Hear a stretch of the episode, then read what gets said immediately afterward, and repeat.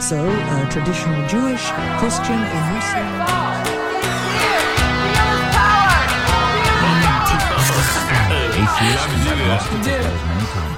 Hello, everyone.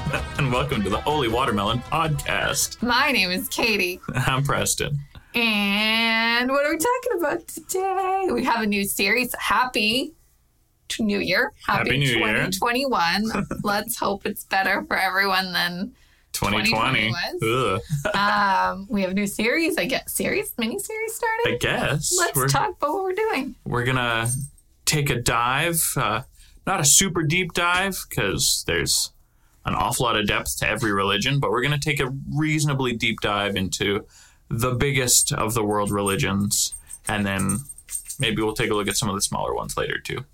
So we're gonna start with Judaism.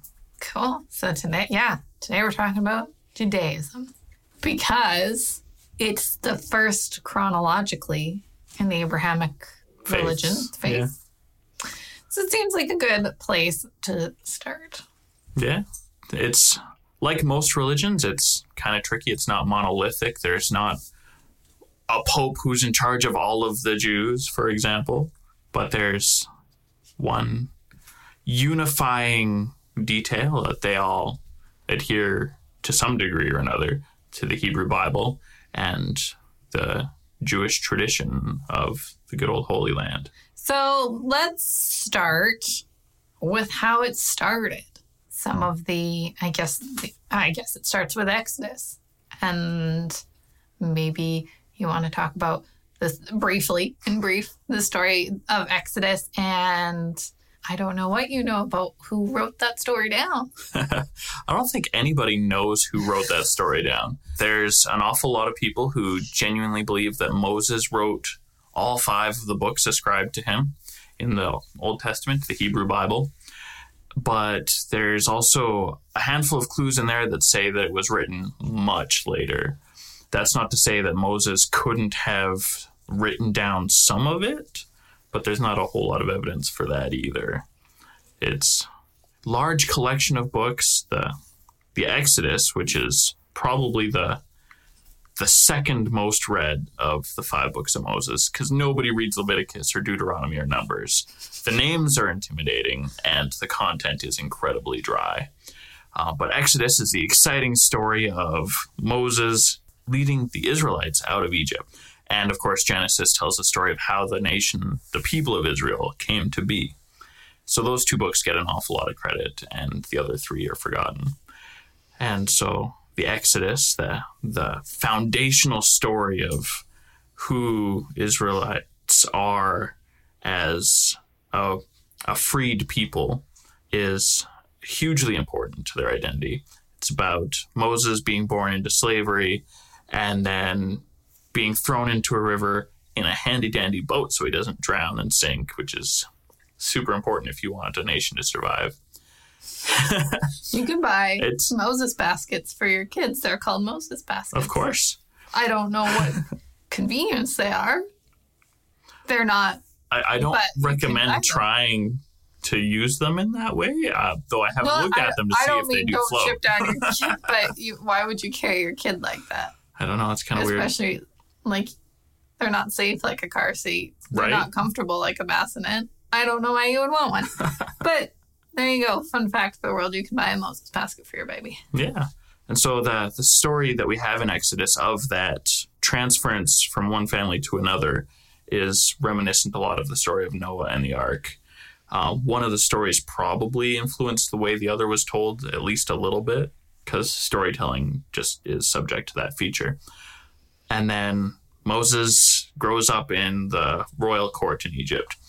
And at age 40, after probably having been married and initiated into the Egyptian cults and whatnot, he kills a dude for being super rude to some Israelite slaves and realizes, oh crap, this is a crime. Because they actually had decent laws protecting their slaves, but also you can't kill another Egyptian, especially when he's not a slave. I mean, that Yeah. rule still applies. I think. I think mostly. I mean, the world's getting weirder, but generally, Don't kill Egyptians. Yeah, Or anyone. or or your own countrymen. Um, in. Canada, if you kill a foreign national, about half of our country is probably going to cheer you on. Things are kind of weird, but a Canadian citizen is a big no-no for the murder in Canada. So Moses flees off into the wilderness at age 40, leaving his family behind. He most certainly had wife and children at that age. Being a prince in the royal court at 40 and single would have been unheard of. And takes off, finds this new family. Uh, a Midianite priest uh, offers his daughter to be Moses' new wife, and Moses starts a new family, lives with them for 40 years. Did he leave for a pack of smokes and never come back? I don't think he had time to give the pack of smokes excuse to the kids. Uh, He just disappeared.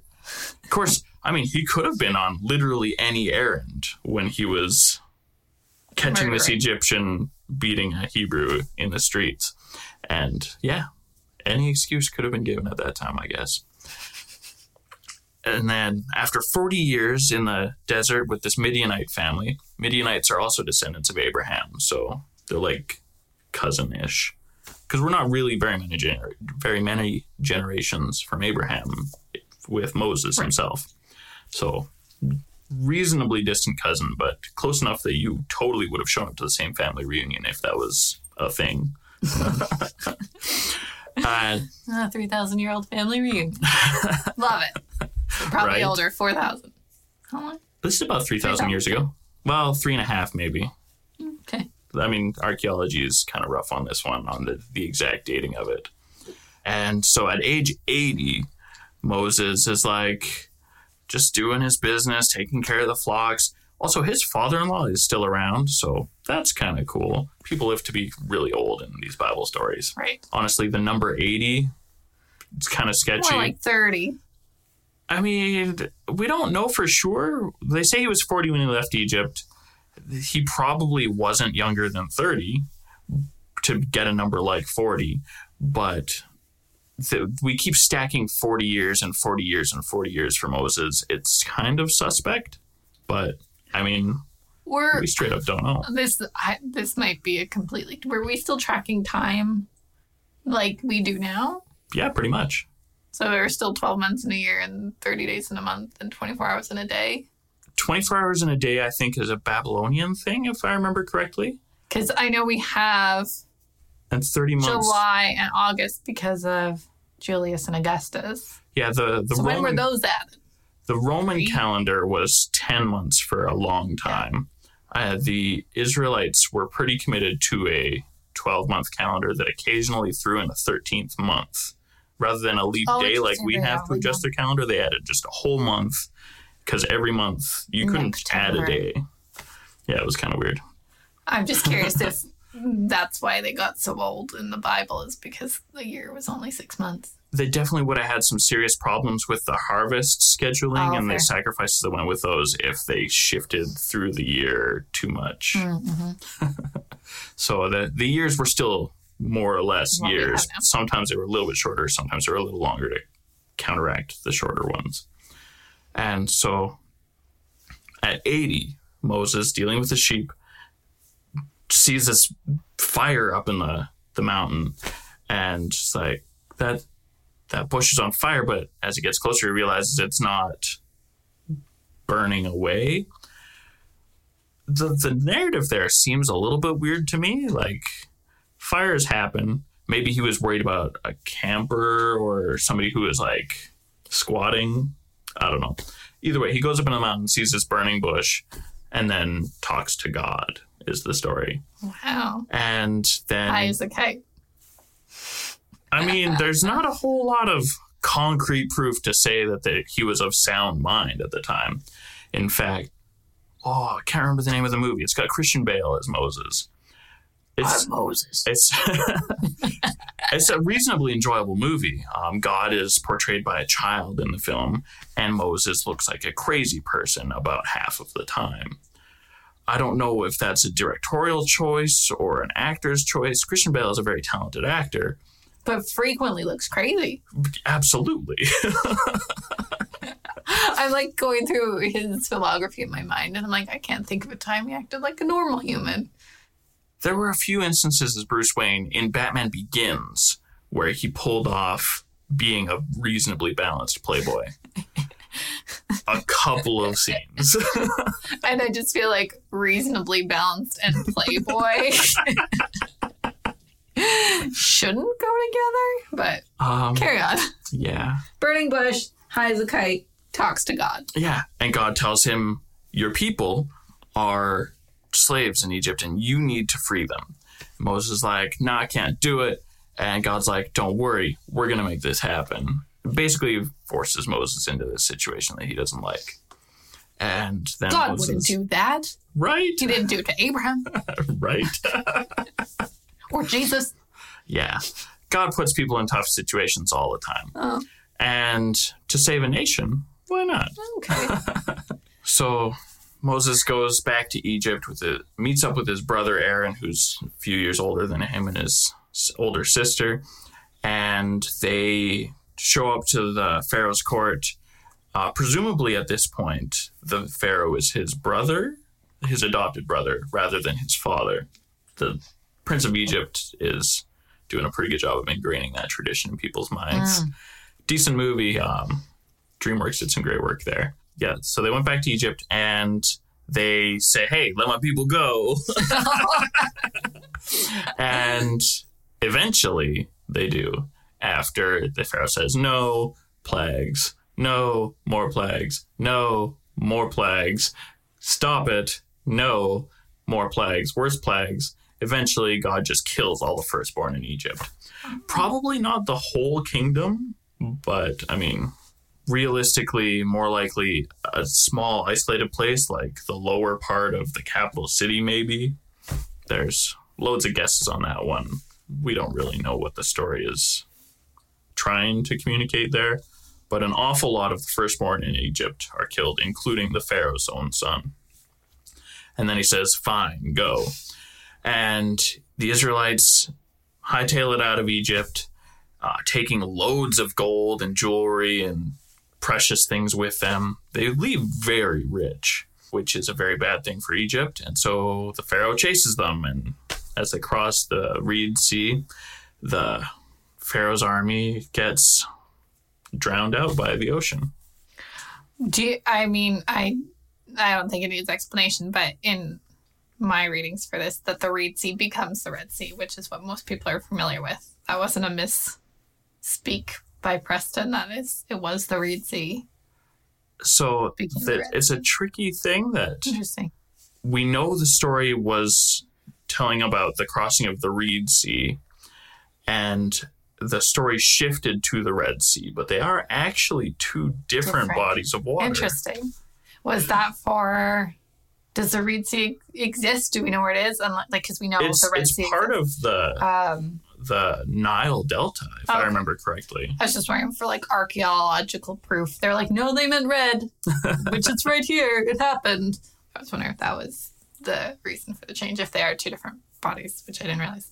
Yeah, it's it's kind of a, a weird thing that stories do over time as they change to become more awesome. Grand, The Reed Sea is dinky little. a, it's a decent bit of water, but it's not, Not the the Red Sea. It doesn't show up on maps like the Red Sea does.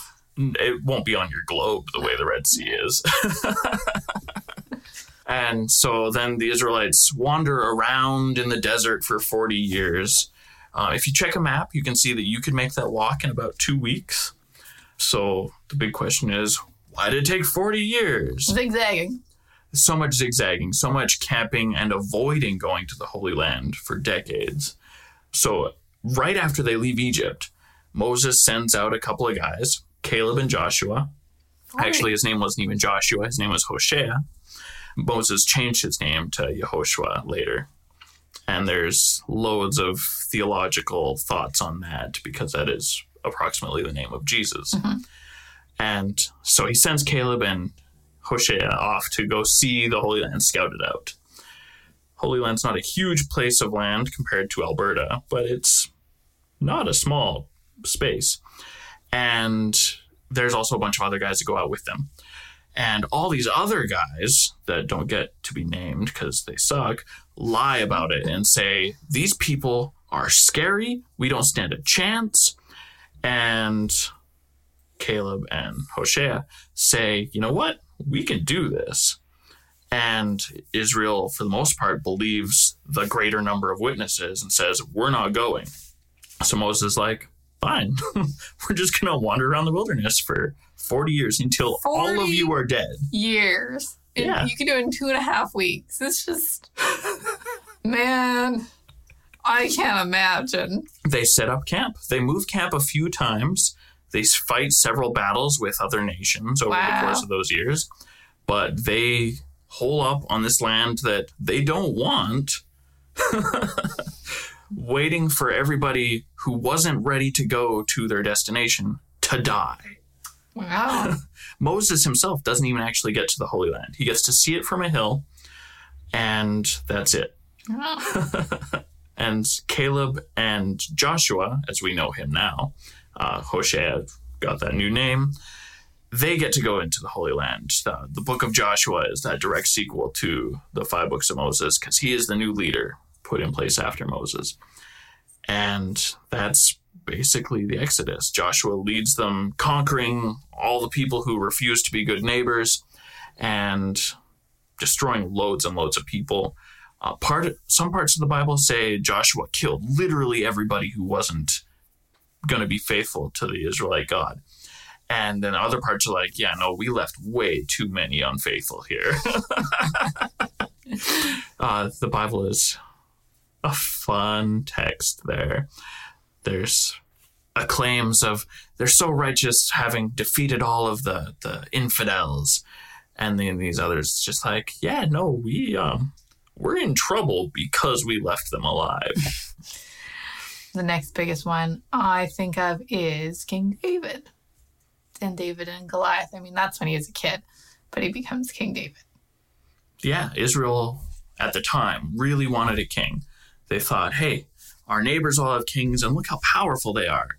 And the the chieftain at the time, uh, called a judge usually, uh, was like, God is our king. You don't need a king. God is your king. To call anyone else king is going to spell ruin for the nation. and they're like, no, we want a king.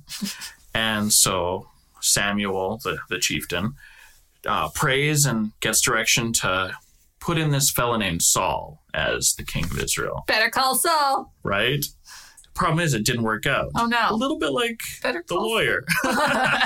it just didn't really work Oh, out. too bad. And Saul was given all the opportunities to try and be good, but he just kept screwing up. And so he, Samuel, got this revelation that no, no, this is not a good king. But instead of saying to Saul, you can't be king anymore, he just goes over to this other little family over in the Bethlehem area. And he says to the, the father of this family, Jesse, one of your sons is going to be king let me w- meet with them. And Jesse shows off his biggest, strongest sons, the eldest, and look how great they are. And Samuel's like, nah, Yeah. they're not great.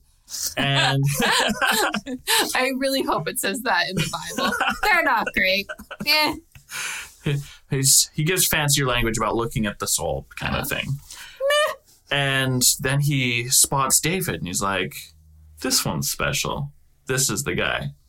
And David later goes on to defeat uh, Goliath in combat in the weirdest way, uh, challenging him, the, the best of the nation, against the best of the other nation. And instead of a duel with swords or clubs or anything else, Throws a rock at him. basically just throws a rock at him. Is David a hobbit? he was supposed to be pretty young, but probably not hobbit sized. I would imagine he was at least 16 at the time. So he would have been regular sized. regular size for his nation at the time. 3,000 years ago. Yeah. Yeah. Okay. So there's that. And David also turns out to be a really not good king. No. he does all kinds of things he's not supposed to. He gets slutty with Bathsheba. He does. Um, he also has a serious problem with doing things he's specifically told not to do. Mm, don't we all? Uh, so in in the royal court, there's always a prophet, a person who speaks for God to warn the king, hey, there's some pretty good reasons why you shouldn't do some of these things. One of those things is take an account of the nation for the purposes of building armies, or alternatively, counting the people to tax them even heavier because you feel like you deserve more money than you're getting. Problems for kings. David's like, we're going to count all the people. And build an army and tax them. Yeah. And the prophet's like, if you do this, God will kill your nation. And then he's like, yeah, we're going to do it anyway. And then huge numbers of Israelites die all across the nation of some terrible plague. COVID 19. Yeah, bad things. they they had no power to stop it. Medicine at the time definitely sucked, especially in their little pocket of the world. Um, and anytime you did have, say, leprosy, you would go to the priest because your priests were the most educated. Just generally, if anyone could read, your priest could read. If anybody knew a lot about taking care of things other than sheep, it was probably the priests. So they were basically your doctors Yeah. and the the guy who's got some sort of authority over all of the the faithful in the nation just told you don't do this thing. So that sucks. Yeah david just wasn't a great king. He wanted to build a temple. Israel had a very small portable temple like a large tent by our standards today. And the the prophet told David, "Don't do it. It's okay if you collect all the stuff to do it, but your son will be the one to do it because you are not pious enough. Look at what you've been." So there's a whole lot of psalms ascribed to David. Some people think that David himself wrote a lot of music that became the psalms in the Hebrew Bible. There's a perfectly acceptable number of scholars who are 100% committed to the idea that there's like we see today, loads of people writing psalms as though they were David. You know, writing from somebody else's perspective. Fanfic. Yeah, uh, which is a perfectly normal literary practice that is definitely older than a lot of people give it credit for. Like the books of Moses, probably written by a dude who, or a collection of dudes, and they were definitely dudes. Women should read and write. Preston God.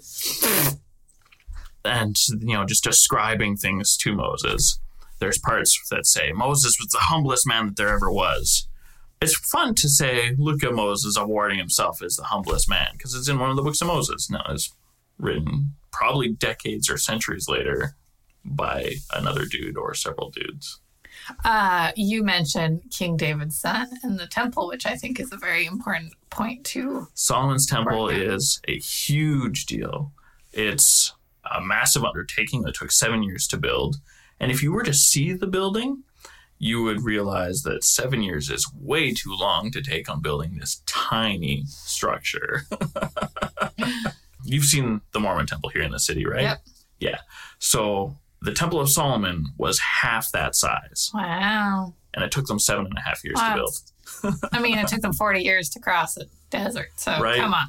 I'm not surprised. Yeah, Israel does have a, a tendency to take a little longer to do. They drag their heels at this point. And when you read the story, you see that they have a lot of issues with faith. Um, Moses takes up a, takes off up the mountain, and he's gone for you know a little over a month.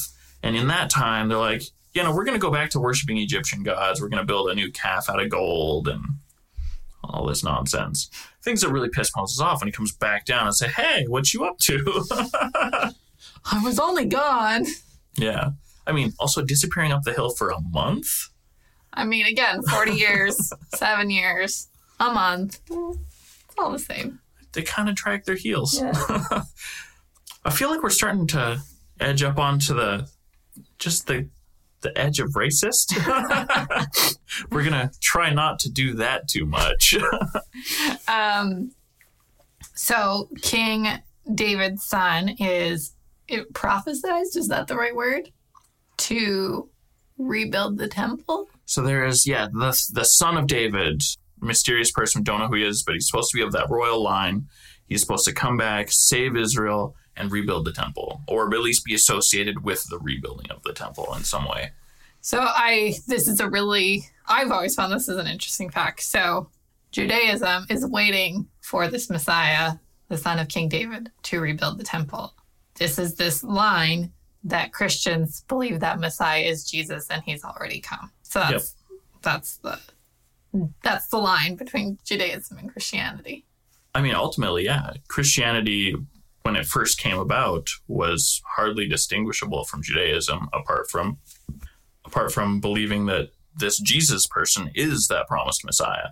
Problem is, he died without rebuilding or without being at all associated with the building of the temple. King Herod had done a lot of work to renovate the temple and make it up to his standards or whatever it was at the time.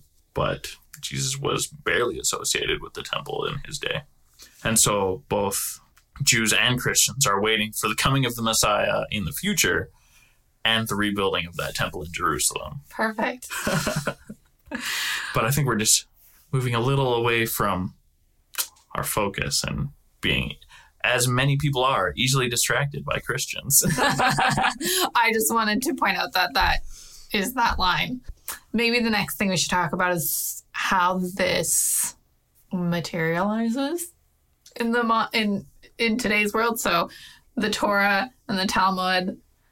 I am hesitant because I'm scared I'll get it wrong. The Torah is the five books of Moses yes. and the Talmud is everything that the rabbis have argued about and the Torah. The Talmud is the writings of some rabbis, because obviously we still have rabbis today who aren't adding to it. adding to it. And there's loads of uh, rabbinical writings that aren't included in the Talmud that are ancient and revered. In addition to those, there's also uh, the other parts of the Hebrew Bible, often called the Tanakh, which Mm, is the other one. an acronym. The Tanakh is a, a three letter acronym. Uh, T stands for Torah, the, the law, the books of Moses. The Nevi'im is the prophets. You got Isaiah, Jeremiah, Ezekiel. Those are your big ones. And then there's a bunch of minor prophets.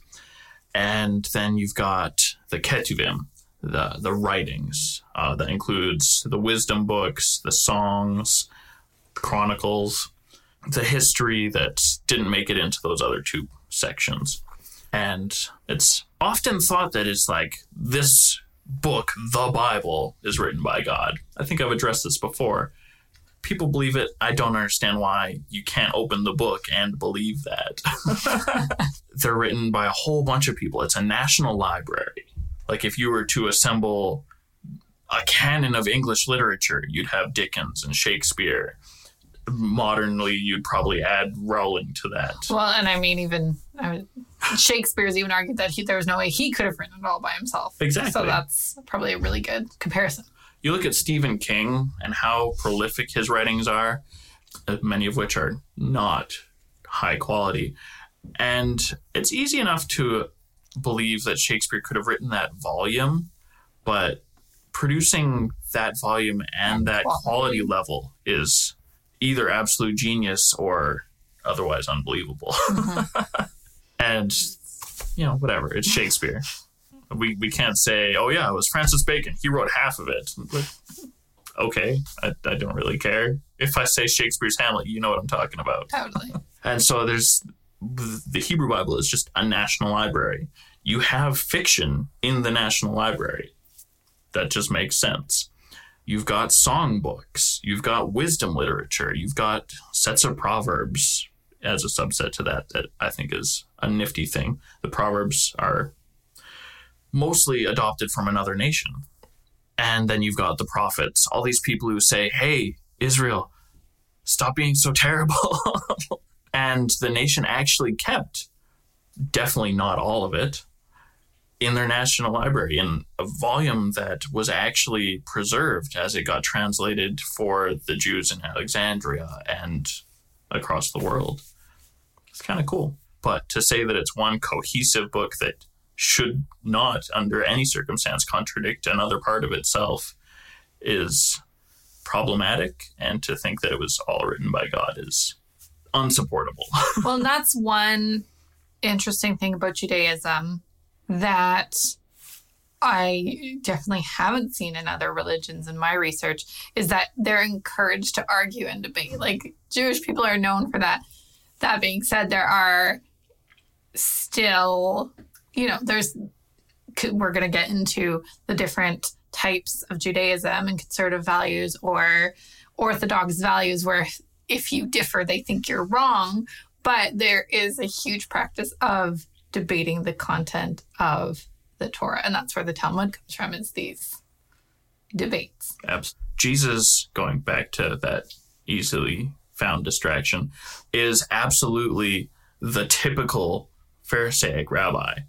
He argued all the time and Not argued again. about the law Yeah. with other rabbis. like, there's loads of people who like to say all the Pharisees were bad. Jesus definitely grew up in a Pharisaic family. and everything about his teaching practice and style was absolutely in line with that tradition.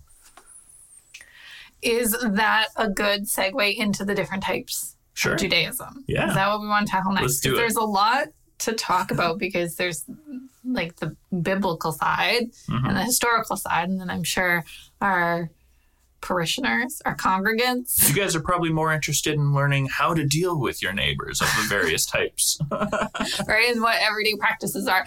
And why do they have two fridges? Oh, definitely to keep things separate that aren't supposed to touch or even be stored near each other. Well, so now we're, let's Two separate sets of pans. Oh, we'll get there. but let's start with there's, unlike Christianity, there's about three types of Judaism. I mean, a few more, More but less. you can do break it down into three big groups. Let's the start sort of yeah. Let's start with Orthodox because it is definitely the most rule following. This is where the Hasidic tradition falls under. So if you picture a Jewish person from New York. The only place in the world I've ever seen them, or Israel, I guess, would be the other place. Yeah, I think you found Um, a lot there. All of them there. Uh, these are the men with the curls and the beards and the big black hats in Israel chanting at the wall. Yeah. So these are the people who are generally, and I feel like within every group you're going to have some dissidents, but as a reasonably fair generalization, they are super committed to following the law of Moses as it is recorded in the Bible, as well as pretty much every legal judgment from the rabbis since then on how to deal with those laws in the Bible. My my show notes say that they believe the law is binding and revealed by God. So they're definitely the strictest of these. Uh, I d- denominations the wrong word, but denominations.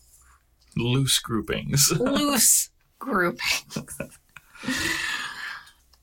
they, well, we're going to get into their practices later, but they have the strictest dietary practices. They'll have the strictest dress codes. Yeah. Yeah. I mean, those are sort of for modern practices. They'll, some, I want to say they'll like something the Sabbath. They, They keep the Sabbath holy. Sure, they keep the Sabbath. Yeah, well, they, uh, they all they all keep the Sabbath holy, but they will take it to a much stricter level. I'm going to remind our audience that the thing that most of you probably already know the Jewish Sabbath is Saturday. And that's because God rested on Saturday. He did a whole week of work, and then he got tired, so he put his feet up. He took a chill day, and I can definitely agree with the need for that. The Sabbath. I mean, like Christians have their Sunday, and I think Muslims are Friday. Seventh day Adventists, if you're Christian, are Saturday as well. The Jewish community doesn't do any work on Saturday. In my readings, it's actually considered one of the holiest days and it happens every week. So imagine having Easter if you're Christian or pseudo Christian um, Every week. every week. So they have a big meal, you go to the synagogue, and then they don't do any work on Saturday. And that is, that will vary, how they define work will vary from Orthodox to to conservative to reform. Yeah. So, with that being said, the next group is conservative. Um, it's like but a- slightly less conservative slightly than the less Orthodox. than the Orthodox. it is, yeah, it's the middle between Reform and Orthodoxy. They, you might see the men wear yarmulkes more frequently, but they probably won't have the curls or the beards. But they might. They might. But Um, yeah, probably not in many cases. That's all I have for notes on conservative Judaism. Yeah, they're just kind of the middle ground. Or, yeah. They're probably, yeah, moderately strict on dress. Yeah, they're kind of, yeah. Lots of wigs. Yes, we will get into that. We're going to get into that. And then reform is the the loosey goosey of the three. So they might not conform to any of the dietary restrictions at all. They might not do any of the the dress. They are. This could even be um, some of the examples I saw are like Jerry Seinfeld's Jewish. Like he's probably non-practicing, but he grew up in a Jewish household, and how they define. And this is another subject we'll get to in a moment, but whether Judaism is a race versus a religion, but you are Jewish if your mother was Jewish. So Jerry Seinfeld's mother was Jewish, and whether So he eats Jerry's bacon, Jewish. yeah, so whether he eats bacon or not, he's Jewish, and so reform can go into that group a little bit as well. I definitely think there's a strong overlap between those two groups. Yeah, or yes, like me and Christianity. Uh, you know, we celebrate Christmas, we celebrated Easter, we never went to church. That's Yeah. you know, and then you'll get some who go to church for Passover or Hanukkah or church synagogue for Passover or Hanukkah, and that's kind of it. And when their grandma's over, they won't eat pork, but if they're out with friends, they'll put bacon on their burger. So Bacon on their cheeseburger. bacon on their no, no, that's so bad, Preston. Uh, so those are the three. it's groups. it's easy enough for the the reform Jews to not worry so much about those dietary restrictions and a lot of the other cleanliness, purity, ritual cleanliness laws because the way it's worded in the Torah, it's all about you don't go to the temple unless you are ritually pure. And since the temple has been destroyed for almost 2,000 years, more conservative Jews will ascribe those same limitations to going to the synagogue, whereas Reform Jews typically don't seem to. Um, They just don't worry about it at all because there's that that reason for following those laws is no longer present. And yes. And I wanted to point out that reform is actually quite old. It started in the late 1800s during the Enlightenment. So it was a way for, or reform came about so that Jewish people could participate more in secular society and be part of the Enlightenment and have some of those ideas. Yeah. Diet, dress, and purity are not super cohesive with holiness or spirituality that those things don't have any um, you can that you can eat bacon and still be a holy person. Yeah.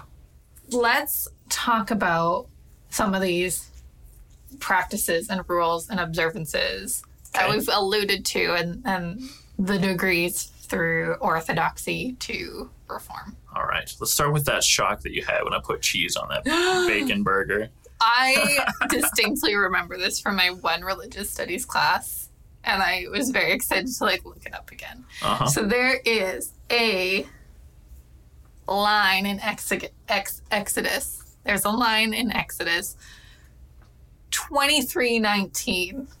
Look at me Glad go. you took notes. so the the I line oh, I didn't write down the line. Um, you will not boil a kid in its mother's milk. Yes, you'll not boil a kid in its mother's milk. So that you might have more recent information or more refreshed information than I do. But essentially, it's that you wouldn't the kid they're talking about is a goat. Yes, not a human child, but a kid that you're allowed to eat under Jewish law, which does strictly forbid cannibalism. So they, yes, don't Just thought I'd throw that in there. cannibalize your neighbors. So that it would be very hard to do nowadays, I think, because dairy cattle and beef cattle are very are, are separate. Yeah, they are. But the idea is that you don't know where necessarily know where your milk came from or where your Or meat where came from, from, or if you were, you know, however many thousand years ago, it would have been the same. You would Yeah. have milked your goat until it couldn't do it anymore, and then you would have slaughtered it. It just um, reminded me of the horse meat scandal from a couple of years back. so the idea is that you don't know where where the milk versus meat came from, or the cheese, or it. I mean, it's, it's meat and dairy that they keep separate, based off of this one small line in Exodus. Other dietary restrictions include they do not eat shellfish, Right. If- If, it lives in the water, it has to have fins and scales. both at the same time. Yes. so you can't eat a shark. Right. Shark scales are actually lies. They are teeth. Their whole body's coated in teeth. Oh. Sharks are super creepy. I believe that.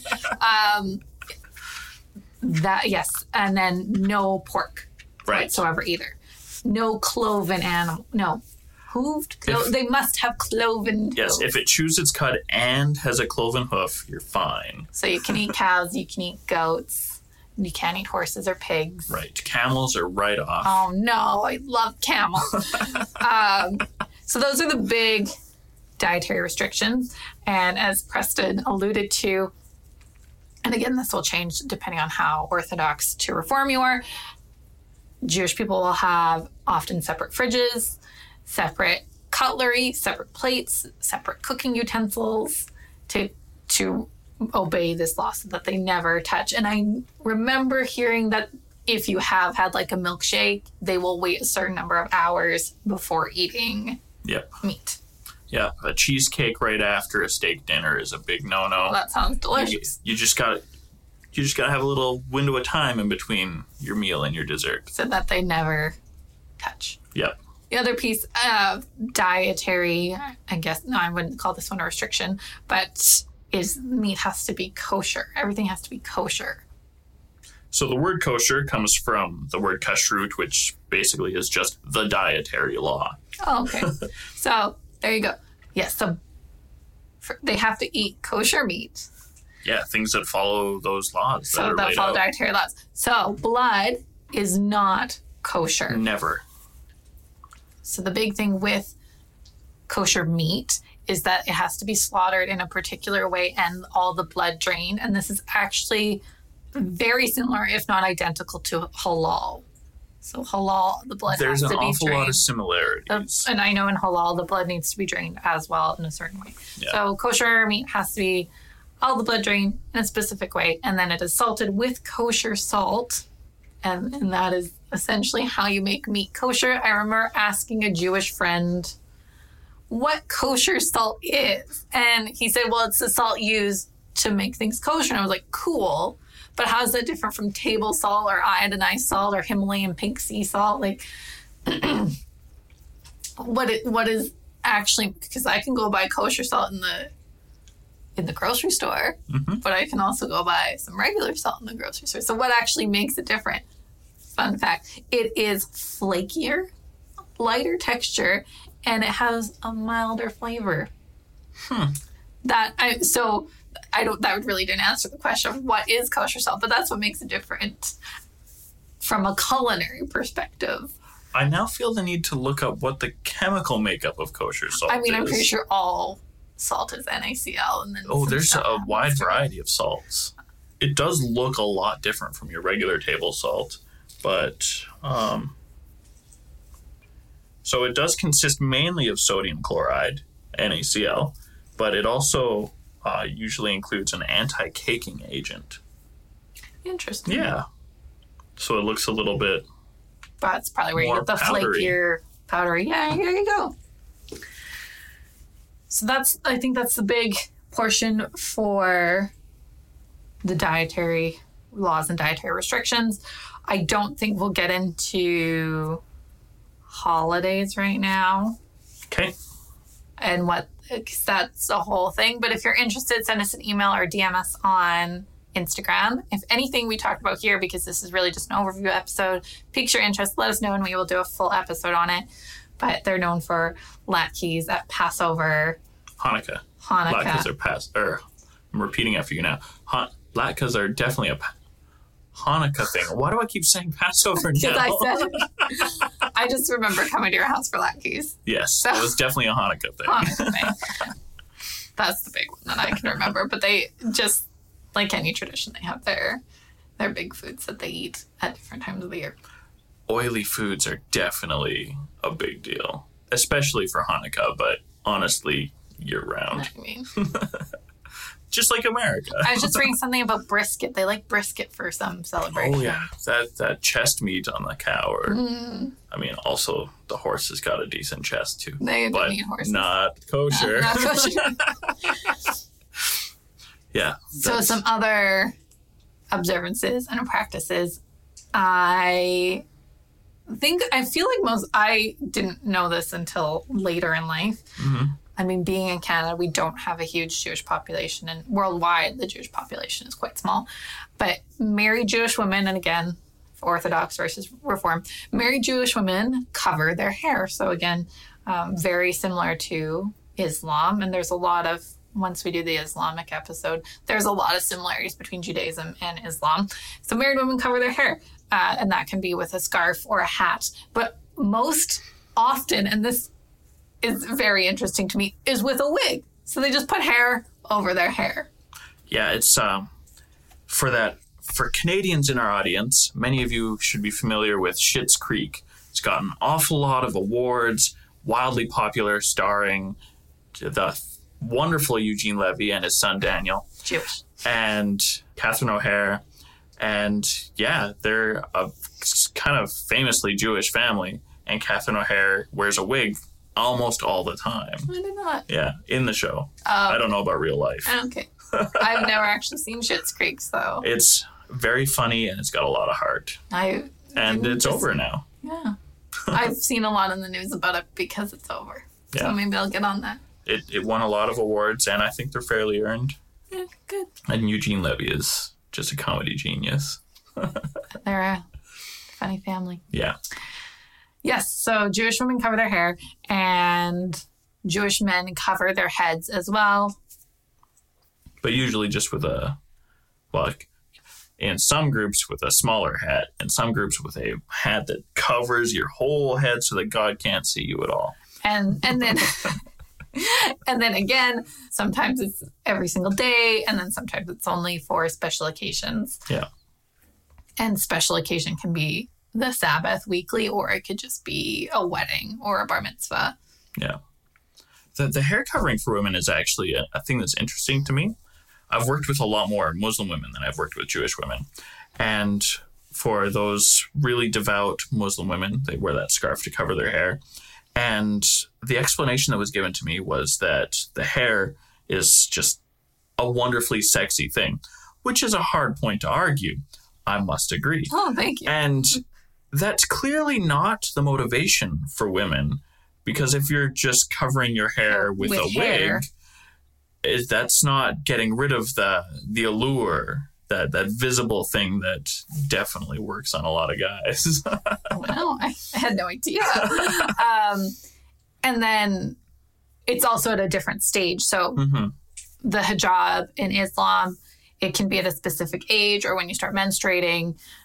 And, And then for the rest of your life. the rest of your life. And then the only people that see you without it, and this is the same as as in Judaism, is is your husband or men on your mother's side. So that can be your brothers or your mom's brothers, so your uncles, but not your dad's uncles. Right. Whereas this is like once you get married. So that's interesting. You know, so until the day you get married, people see your hair, whether you're It's the little eight differences. or 38. So- right. And then the reason for the yarmulke, and correct me if I'm wrong, I don't think I'm wrong. The reason for the yarmulke is to always be aware of God's presence. It's a physical reminder that God's watching you. Masturbate. I like to believe that a God that is all knowing, Knows you masturbate. well, I mean, he can choose what to see if he's all powerful. And he, he knows when you're done and he knows when it's safe to look. Uh, Santa Claus, on the other hand, I mean, he sees you when you're sleeping. I don't think that God is so indiscreet. but, but ignore our tangent. Don't ignore our tangent. Laugh along with us. That is the reason for the yarmulke.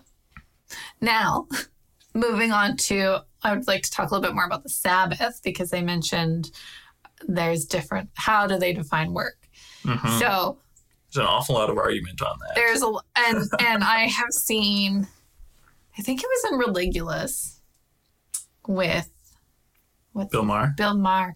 I, Man, I haven't seen that show in so long. I need to rewatch it. We were going to rewatch it in my last semester of my degree, just uh, as part of one of my broad look at religious phenomena things.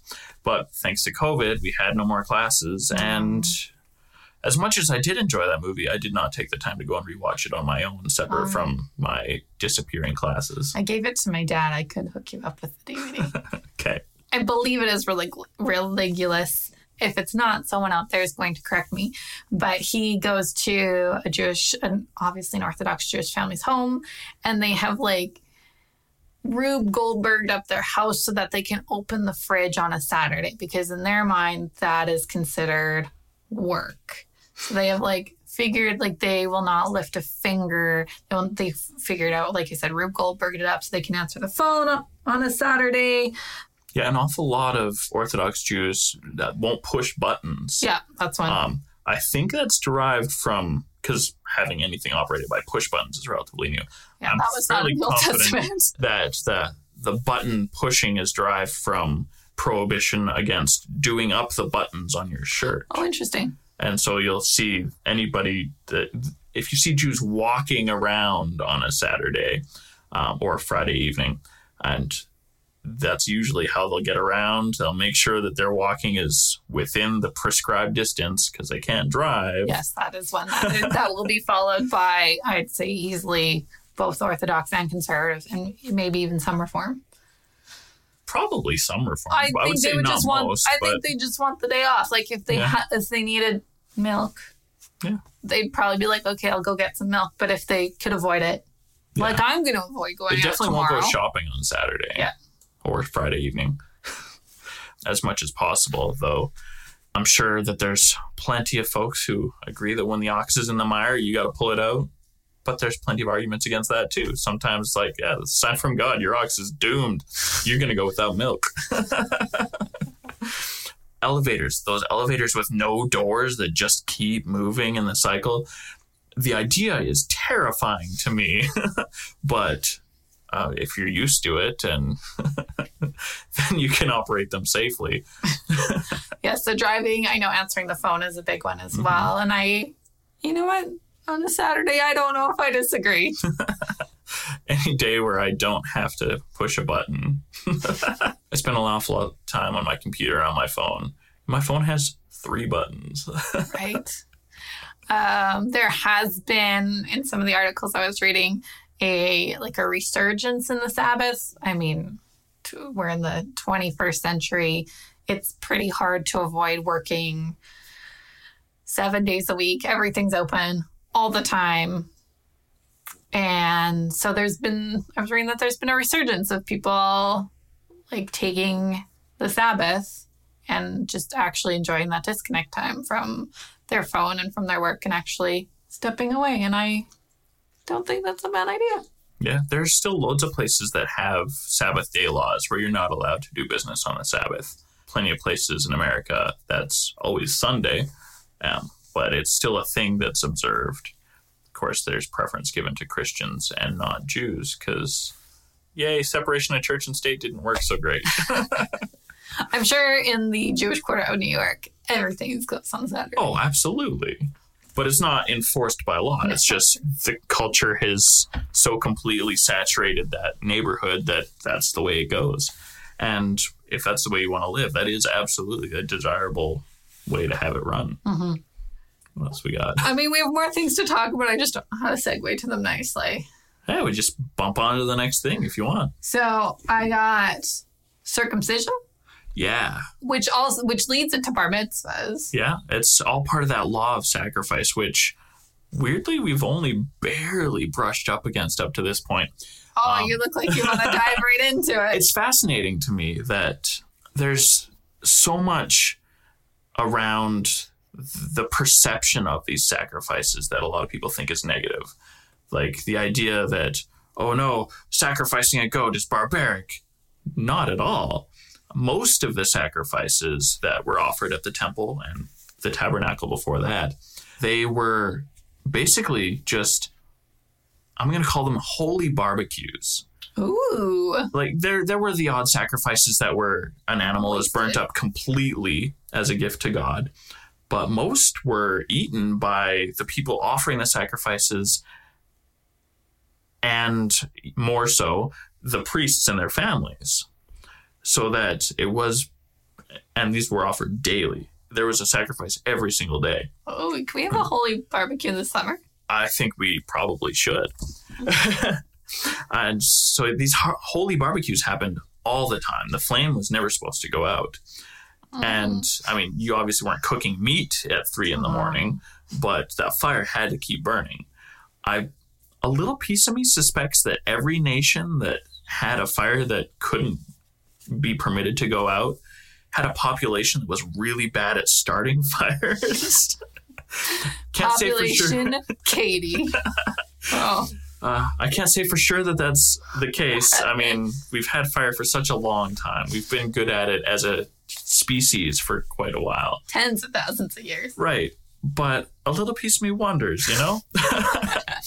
but the, these holy barbecues were great. They were well attended on a regular basis. And depending on who you talk to, uh, there's plenty of suggestion that these priests who were meant to feed their families with these offerings would also share them with the poor. So ultimately, these sacrifices are far from barbaric, I really want a barbecue now. right? Uh, and so circumcision, going back to what We started with here, is a part of the law of sacrifice. sacrifice. It is part of that shedding of your own blood to bring you closer to God. Now, it's supposed to be just dudes, but for some reason, there are parts of the world who have taken this practice of circumcision, separated it from the religious aspects of Judaism, and have just started doing terrible things to women, which I don't understand how it's validated, and it makes me uncomfortable too. Female circumcision is never prescribed in the Bible and is a lot more destructive than male circumcision. Though I have read, and in my notes, it has to be done eight days after the boy is born. Yes, there's specific time when Jewish boys are supposed to be circumcised. Adult male circum- circumcision is very destructive. Don't do it later in life. Well, the the trick is like, how do you know that like you're not going to have an erection when you're still healing? That's super hard to take care of. Yeah, just if you're circumcised at, as a baby, cool. If you weren't, cool. Leave it. I was gonna say don't touch it, but that's fine. Leave it. Can you imagine if Wolverine was Jewish? This would be like a daily. Well, it probably wouldn't have to be daily. It'd probably just be once a week kind of deal. Mm-hmm. Having a, the ability to regrow every lost bit of your body quickly would be a problem. I've never thought that way about Wolverine. Thanks, Preston. but you will No, now. I'll never not think about that. What is the? Oh my god!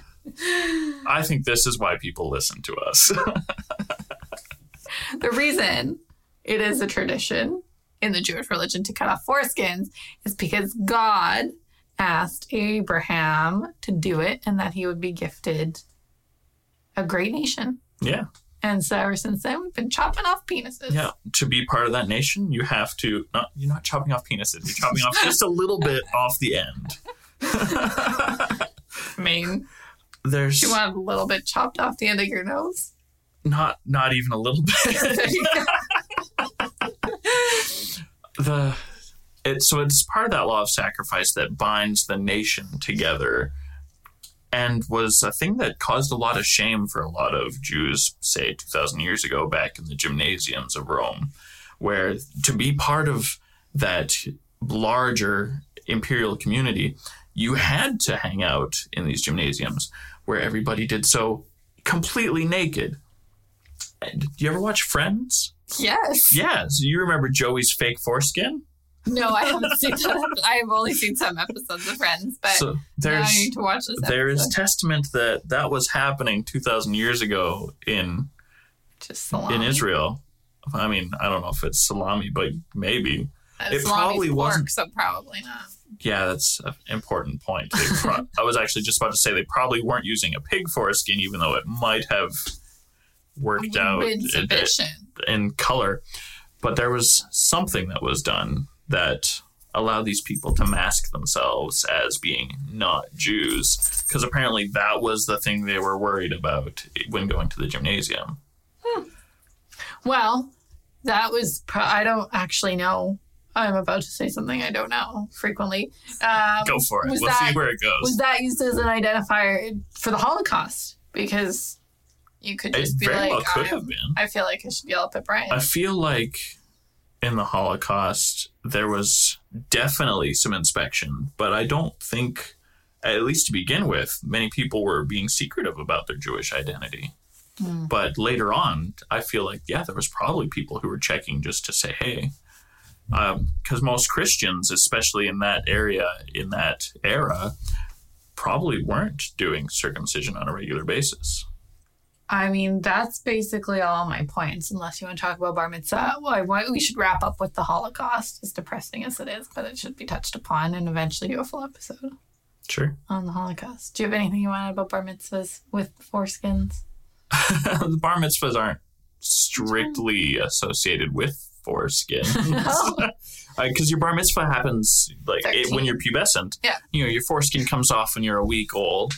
And the bar mitzvah happens when you're pubescent. So you've got the opportunity to show to the congregation that you have learned stuff, that you can recite your Haftorah, and you say, uh, Yeah, I'm familiar with the law. I know what it means to be a Jewish man, or in the case of a bat mitzvah, to be a Jewish woman in this world. And that's the what's the word I'm looking for? The rite of passage. That's, what I was going to jump in with. Perfect. That's the rite of passage in Judaism. That's pretty common in most cultures in the world. There's a rite of passage that makes you an adult. For some, it's yeah, yep. yeah, Sweet 16 if you're kind of secular, Right. confirmation if you're Catholic, baptism. And baptism can depend whether you do it at birth or, or older, but yeah. Hmm. And so sometimes that rite of passage is a walkabout, and sometimes it's a camp with a bunch of other guys, and sometimes it's showing that you actually know what it means to be a man in the world, which actually makes a lot more sense than a lot of the other rites of passage. yeah. yeah, my last two points are so tetragrammaton, which I just like think is super cool. It's a cool sounding word, and what it stands Impress for. your friends. It's like the one thing I remember. And it's no, I remember more than that, but can I say what tetragrammaton is? Can you pronounce tet- the what the tetragrammaton is? No one can. That's why it's so cool.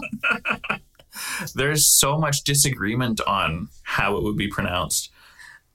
I just I just want to jump right in because it's like the one thing I get really oddly excited about. This is one of those facts you need to take home this week to your families and be like, do you know what tetragrammaton is? It is from the Hebrew Bible and it's the name of God. And the Hebrew language generally doesn't use vowels. Right. Am I correct? Yeah, their, Um, their alphabet consists entirely of consonants and glottal stops. And those things people learn and, and know how to fill in the blanks. So there's four letters, tetra, in the Bible, Y H W H. And it's the name of God, and we have some guesses on how it is said. The other thing is is that it was taken out of Bibles because of the law that you don't take the Lord's name in vain. So you can actually It's kind of true. kind of true. Well, correct. Let me finish my thought, and then you can come back and correct me. So I have heard that they've taken it out of later versions that whatever take the Lord's name in vain. If you're just you're not actually His name, it's just whatever hmm you're dissing God, which is okay because that's the title, not His name. Mhm. Uh, the closest pronunciation we have originally we thought it was Jehovah. Yeah, for a long time, English scholars were committed to Jehovah. And now we think it's closer to Yahweh. So we've probably heard both if you're moderately interested in religion, which I presume you are because you're listening to this podcast. So Jehovah, because that's the older one, but now we agree upon air quotes Yahweh. Yahweh is pretty widely used right now. Yeah. Um, there's still argument on whether or not that W should have been a V, like it was in earlier. English texts. But everybody who is at all concerned with the actual Hebrew alphabet knows that the Yod does not make a J sound. There you go. The J is a weird detail of Western Europe English. What, so e- even Jehovah would be closer than Jehovah is definitely more car- more correct than Jehovah. But there's some pretty old texts in um, in Greek that look like they're saying Jehovah. So there will probably always be a huge disagreement on the pronunciation of the name. because we'll never know. And that's it's nice that Greek uses vowels and Old Hebrew you we've added vowels since then to that text. So what you said about the word being taken out of the Bible, kind of true. The practice of reading the the Hebrew Bible, you would substitute a different word instead of saying the name of God. Mm. Usually when you see it in print, it'll be replaced with Lord as um, the the Greek Septuagint, the the translation of the Hebrew Bible into Greek, straight up did cut the word that was the name of God and replaced it with Kyrie, uh, which is Lord, in almost every instance, which is a big. I think it's the reason why the King James version only says the name of God two or three times, instead replacing it every time with Lord. And the stone edition of the Tanakh that I have replaces it with Hashem, which is just a Hebrew word that means the name, which is perfectly reasonable and lets you know that it wasn't saying Lord. Because there's also plenty of times where it straight up uses the Hebrew word for Lord in the Old Test in the Hebrew Bible. So using Hashem avoids an awful lot of ambiguity, I guess. It's kind of a nifty thing. Oh. That's my field out. Before I started going to school, I was actually a translator for b- biblical texts. You So it's a field where I've got a little bit of passion and a fair bit of experience. And that's why I trust you. Good enough for me. my degree that actually validates work doesn't mean anything. It's the experience I had without any proper education. I mean, I trust you for both reasons. Sounds good. I know you keep me on the straight and narrow I try. when I spew things I think are true and might not actually be. I do my best. I Yeah. just want you all to know Well, what that. you said was mostly true. There was just a little detail It was requiring a little tweaking. That's all. So, un- unfortunately, to wrap up this episode, we're going to get a little dark and gloomy. Some a Um, little more modern I, do- history. I don't think we can talk about Judaism without talking about the Holocaust. But we're over an hour into recording, so I don't. So we will do a full episode on the Holocaust and anti-Semitism and how the, the history of anti-Semitism, which has been around for a long time, far, far longer than when the Holocaust happened. So they, I'm my research has said anywhere between 6 and 11 million Jewish people died during the Holocaust.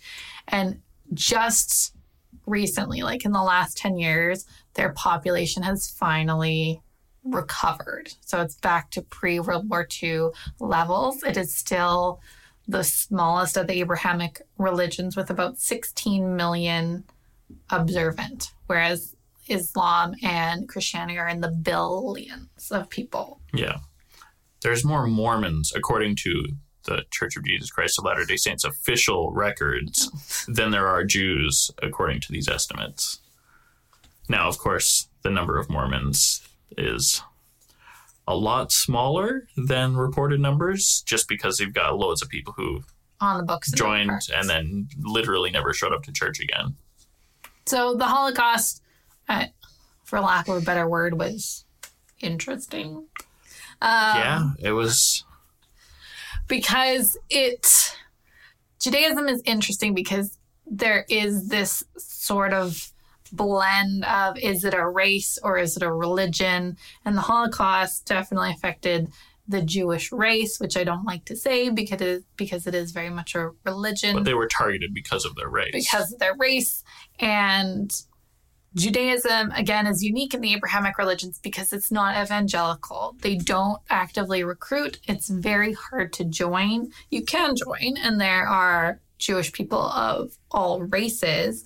But because, like I said, they don't actively recruit and it's passed down from mother to her children, it, it kind of forms along racial lines, just like Christianity is predominantly white. And Islam is kind of Arabic and Middle Eastern and Far North Eastern, African. North African. They were, I mean, the Holocaust, Hitler, and the Nazis were trying to exterminate the Jewish race. So they didn't care if you were Orthodox or Reform, if you had any air quotes Jewish blood in you. if you weren't part of the master race, you weren't any good, which is super weird to me. Honestly, if you want to create the master race, or yeah, to create a master race, you don't pick an existing race. Every all of the people on this planet suck to one degree or another. Let's be I real. as as groups, we definitely suck. Look at the way we treat each other. Right. But to create a master race, you need to amalgamate all of the best parts of all of the different races. For example, all of the fastest sprinters for as long as I can remember, Kenyan. Kenyan, or at least in that neighborhood of Africa. So maybe the master race should be at least a little bit darker. Uh, We need to be better runners. I say we, that's wildly terrible because I definitely don't fit into this category of what I've just described as what would be the master race. and throw in some Dutch because they're so tall. sure, yeah. Love that. Those are the ones I mean, that are off the top of my head. That are like Run real- fast and be tall. that are just like So just Kenyans then, because they're tall true, too. are very tall. so there we go. Kenyans are the master, the master race. race. Perfect. Done. Oh. we started it, Um, I, I hope we haven't um, caused any of our parishioners to um, make plans on genocide. That would be a problem, and I claim no credit or responsibility for the actions of other people. Me neither. Um, see, we laugh through difficult things like the Holocaust. You have to sometimes. Um, Don't laugh about the Holocaust, but find a reason to laugh through the suffering, The and you're going to be healthier. of it.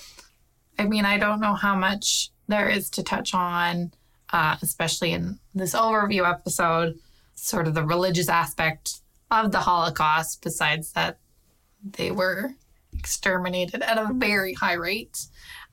I know that there are some lasting effects. Like I said, um, the population has just recovered, but Thanks to the First and Second World Wars, Israel has a homeland again. Mhm.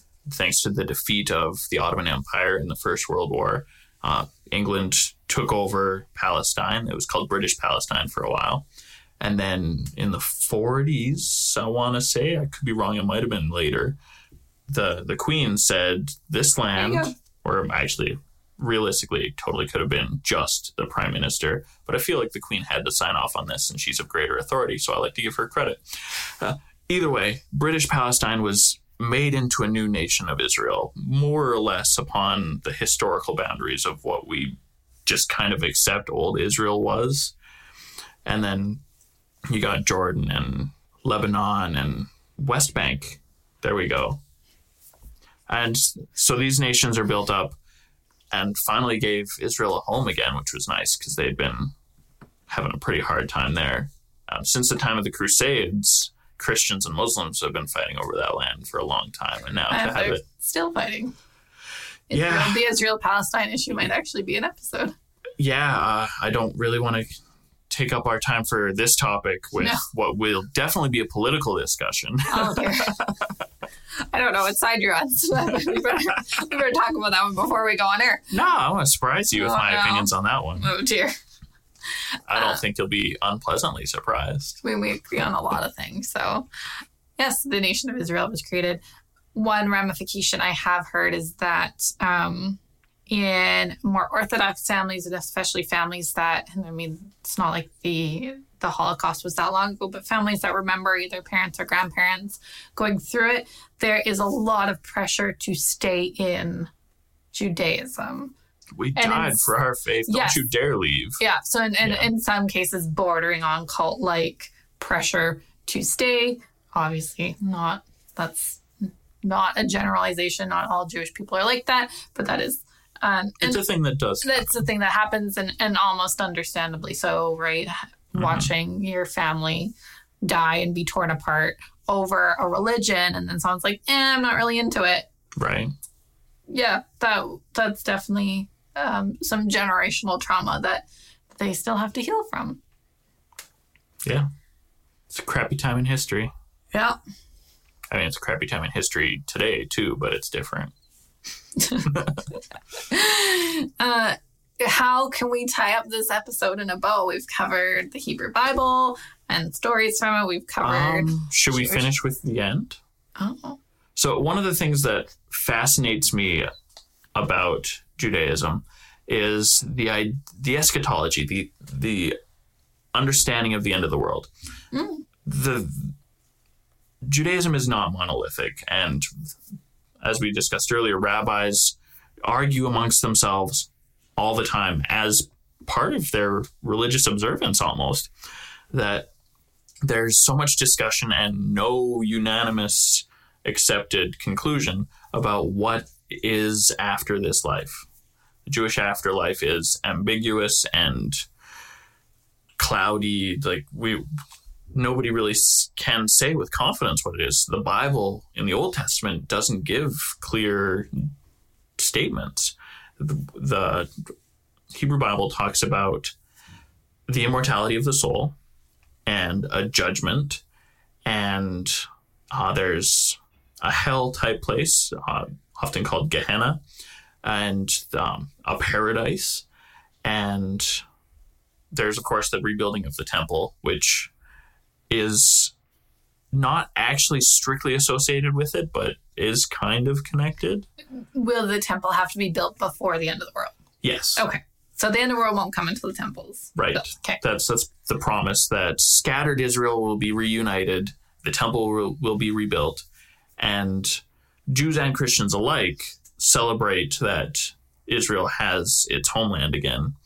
Of course, there are ex- ex- exceptions to that celebration, but that is one of those landmarks for the end of the world. Is this has to happen before that can, and but yeah, what's going on in the next life is still a mystery there's plenty of religions who will tell you specifically like this is what your day-to-day agenda is going to be in the next life for many christians it's you're going to sing in a choir forever the end which sounds like not a thrill but I mean, y'all haven't heard my singing voice. That would be hell for everyone else around me, unless I get an upgraded set of vocal cords. right there are plenty of jews who subscribe to a reasonably common greek belief that you you'll be a farmer in the next life and you'll be free to take care of your own self and family for eternity which That's not bad. sounds kind of cool I'm okay with that.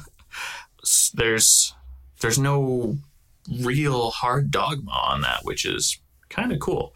So, like you go ask a rabbi what happens after this life, most of them are going to say, "What do you think happens?" Let give me some fuel so I can argue with the other rabbis. yeah, that's it's kind of nice that the theology of Judaism is not really terribly expansive.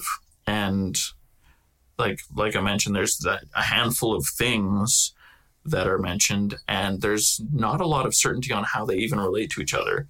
Like between paradise and um, Gehenna and judgment there's seems to be a what should be reasonably obvious um, way to interpret that, but there's also ambi- ambiguity there too. And everything else about it is just like we just don't know. We know there's a good place. We know that there's a bad place. That's it. We don't know what the good is. We don't know what the bad is. It's probably not a tire fire, I mean, that's that's refreshing. right? I like that. I like when people can admit that they don't know. Yeah. So As And- and opposed to it- the, the Catholic tradition, which relies heavily on Dante's Inferno, which is, I mean, it was fiction. we'll get to that. we'll get to that in our next episode. So if you want to get in contact with us, send us if you have things you want to learn, comments, suggestions, even corrections, or hate mail, holywatermelonpod at gmail.com. And we have our Instagram up and running at holywatermelonpod.